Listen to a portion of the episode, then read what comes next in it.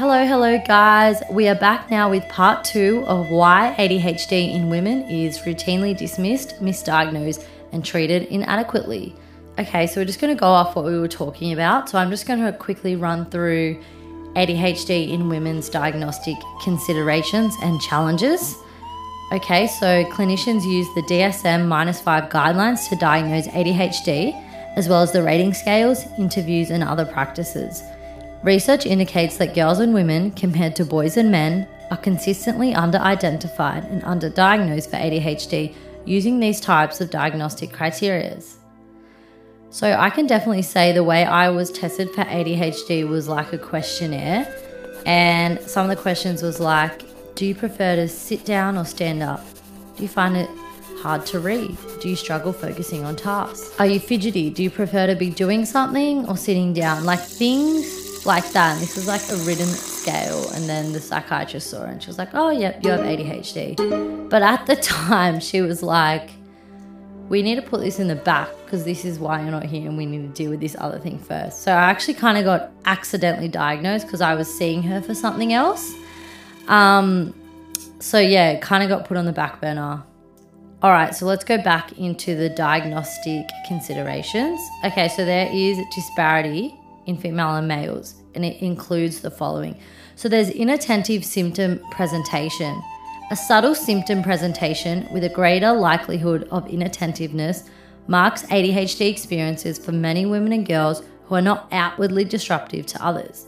So many clinicians, however, are most familiar with the hyperactive, disruptive presentations of ADHD that are more common in men and boys, and studies indicate that hyperactivity and impulsivity, along with other externalizing symptoms like conduct problems, are strong predictors of diagnosis compared to other ADHD presentations.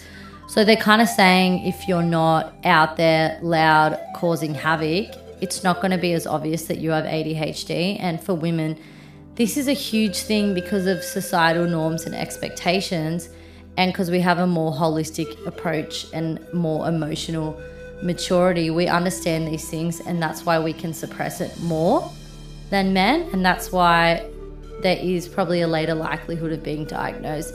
And it goes into what I want to talk about now, which is camouflaging symptoms. So there's research that shows women are highly motivated to hide the ADHD symptoms and then compensate for them.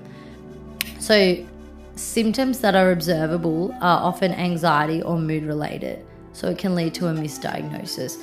So that's why there probably are a lot of diagnoses of anxiety and maybe because they feel like they can't be themselves, but it masks as maybe a borderline personality disorder um, or even depression. Because when you have to suppress things, it can make you quite low inside. And again, you're not being yourself. So, this is why there can be a lot of misdiagnosis. Even though they have depression, anxiety, they may also have ADHD, and then the kind of more concentrated though treatment is on the depression and anxiety when it could be more so on treating ADHD, which can then contribute to that further. So that's why there are a lot of misdiagnoses and back and forth in finding what is the best treatment option and what is the best medication that works because ADHD medication could be the factor that can actually help the anxiety and depression if they were to treat that. Anyways, okay, let's go into gender bias. So, gender bias is rarely intentional, but it's insidious and persuasive, and it influences how clinicians see and label women. There's referrals and there's rating scales. So, with referrals, it's inattentive, non disruptive symptoms rarely arouse concern, and which is why few girls and teens with these symptoms are referred for diagnosis or consultation. Rating scales for ADHD are skewed towards male behaviour symptoms. Internalized symptoms and impairments are often unaddressed, and many instruments are not normed for women's values. So there definitely needs to be a different scale between men and women for ADHD, or even like a universal test that has both these things in it. And yeah, so there's lack of research, lack of research in the field. Probably because a lot of us have just like dealt with it and also just gone through that stage where we're like, no, this isn't for me. Especially with like office jobs we're like, no, this isn't for me. And then we'll do like a labor job or something like that, which is good and we may enjoy it. But what if we could also have thrived in our office job? Like if we we're an architect or a doctor or something like that, you know, you'd never know. So this is why it has it should be treated so we can follow our dreams. There's a hormonal impact. So ovarian hormones interact with almost every system in the body and they're essential components in physical, social and emotional health for all women. So the brain is a target organ for estrogen and it protects the brain by enhancing neurotransmitter activity, which then impacts executive functioning, attention, motivation, verbal memory, sleep, and concentration. Estrogen levels, which fluctuate throughout the month as well as across the lifespan, impact the expression of ADHD symptoms in women.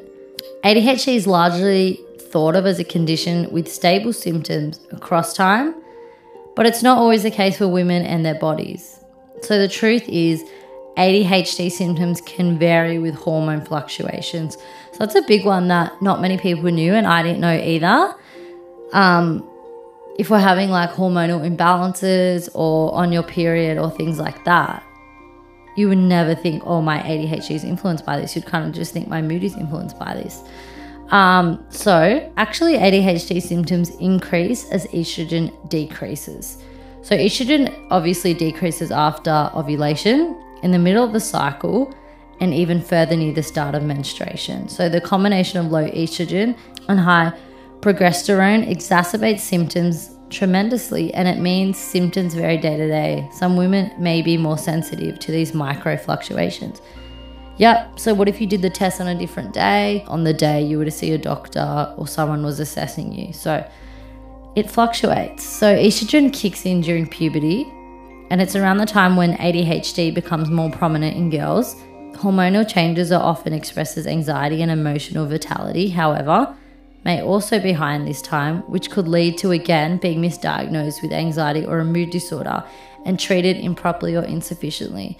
So, a big one would actually be being treated for bipolar disorder, when again it's a fluctuation in hormones and the ADHD internalized symptoms and external symptoms. And not saying that that person doesn't have bipolar, but it's saying there could be a balance and treating maybe ADHD first could then definitely impact the positive treatment for bipolar rather than focusing on the mood disorder before ADHD. So let's just quickly go into treatment considerations to finish off. So, obviously, ADHD can be treated with therapy, medication, lifestyle changes, and accommodations. And women with ADHD should consider the following treatment options clinician or therapist experience with ADHD in women and girls. So, finding this professional is perhaps the most important, and it's also the most difficult thing to do be sure to ask about their experience treating ADHD in women. So that's true. A lot of people don't specialize in these fields as much as they specialize in depression or borderline personality disorder or PTSD. That is because, again, there hasn't been that much research as there have been for mood disorders and there have been for ADHD. That also could be a case where, again, there's that misdiagnosis there. And another thing is, people like myself, have just learned ways of living your life around it, which is a shame. Okay, so one that I want to say now is medication. So it's important to find a doctor who understands the impact of hormones on ADHD and the interplay with medication. So stimulants may be less effective in the second half of the menstrual cycle.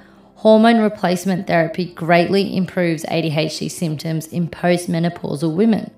It increases available estrogen, and progesterone. SSRIs are commonly prescribed for anxiety and mood disorders. It's crucial for clinicians to understand how stimulants interact with SSRIs and impact symptoms all around. So, I actually went to Byron Bay earlier this year and I saw a tarot card reader. And this was so insane how specific she was. But I walked in, and the first thing she said to me was, Tiffany, you need to get on top of your ADHD medication. And I was like, oh my God, like, how did you even know I had ADHD? And she's like, I really think at this time in your life, the key is to get medication and get on top of it and find one that works because I had tried a few things like Ritalin, dexamphetamine, and the side effects of it because you get really hyper and then once it wears off, you like go down, but it, it lowers your mood. So I was kind of off those meds. And then I didn't know that there was other meds. I kind of was like, oh, if there's no Ritalin or Dex, nothing's going to work. But so many people would use other things like Vyvanse.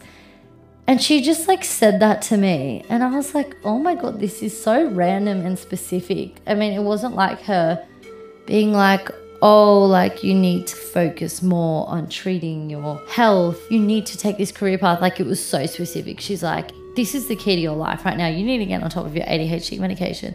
And I was thinking, what the F? I'm not even here for that. Like, I've got other problems. I went to her and I wanted to ask, like, am I going to get married soon? Am I going to be in a relationship soon?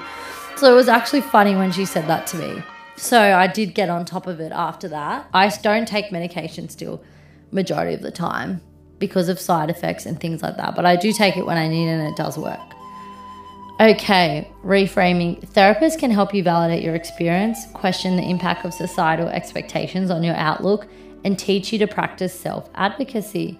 So that's a big one for me as well. Before, um, especially in previous jobs, if I would make a mistake or I would always get up from my desk, I feel like the boss was thinking, oh my God, like she's making too many mistakes. She's rushing. She's always up. She doesn't want to be here.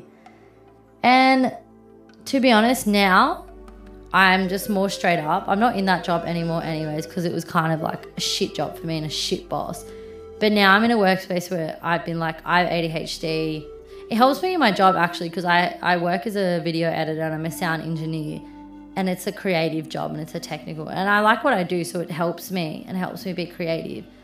But I'll tell people like if I'm switching tasks fast or getting up or because I want to stand up at a desk and sit down. Like it's because I have ADHD. And it's like the best thing ever because I feel like people understand it now.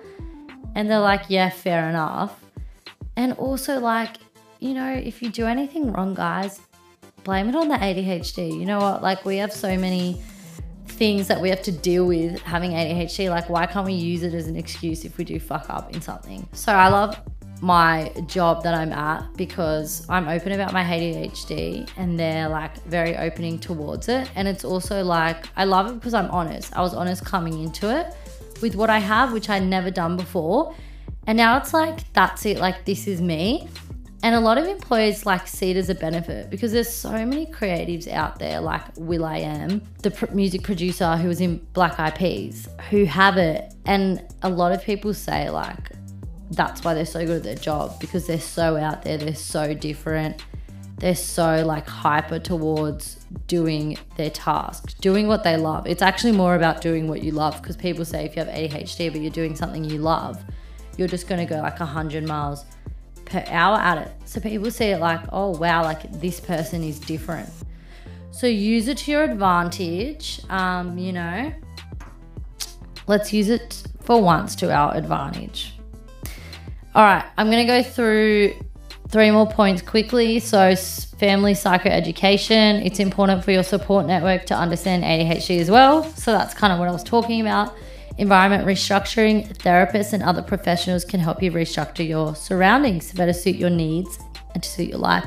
So that's with me asking for a stand up desk before coming into this job because I was like, I'm just going to let you guys know from now. Otherwise, I'm just going to be always like going in and out of the room. And the last one that is talked to on this article is support groups. So there's ADHD coaches, they can help you meet your goals the support groups do wonders for normalizing the ADHD experience and reducing isolation, anxiety, and distress. I actually am in a group at work for people with ADHD, and it's so good just having people that relate to you. And if like a situation comes up, we're like, have you been through this before? Like, has anyone said this to you before? And they're like, yes, all the time. Or this has been such a big problem for me this is what I do or this is how I respond to that. So it's really good just to have other people there because, like, it's so weird. There are so many things that you do that you think I did this, I made this up in my head, but like, no, other people do it as well. But actually, none of us are unique. We're all humans and we have like the same human experience. Like, literally, if you think you're like original and weird, you're actually not because there are people who have been through the same thing. Like, you're not special. Okay, and I'm to wrap this up right now. Whoever did two parts, I love that for you. And I hope this helps. Love that for us.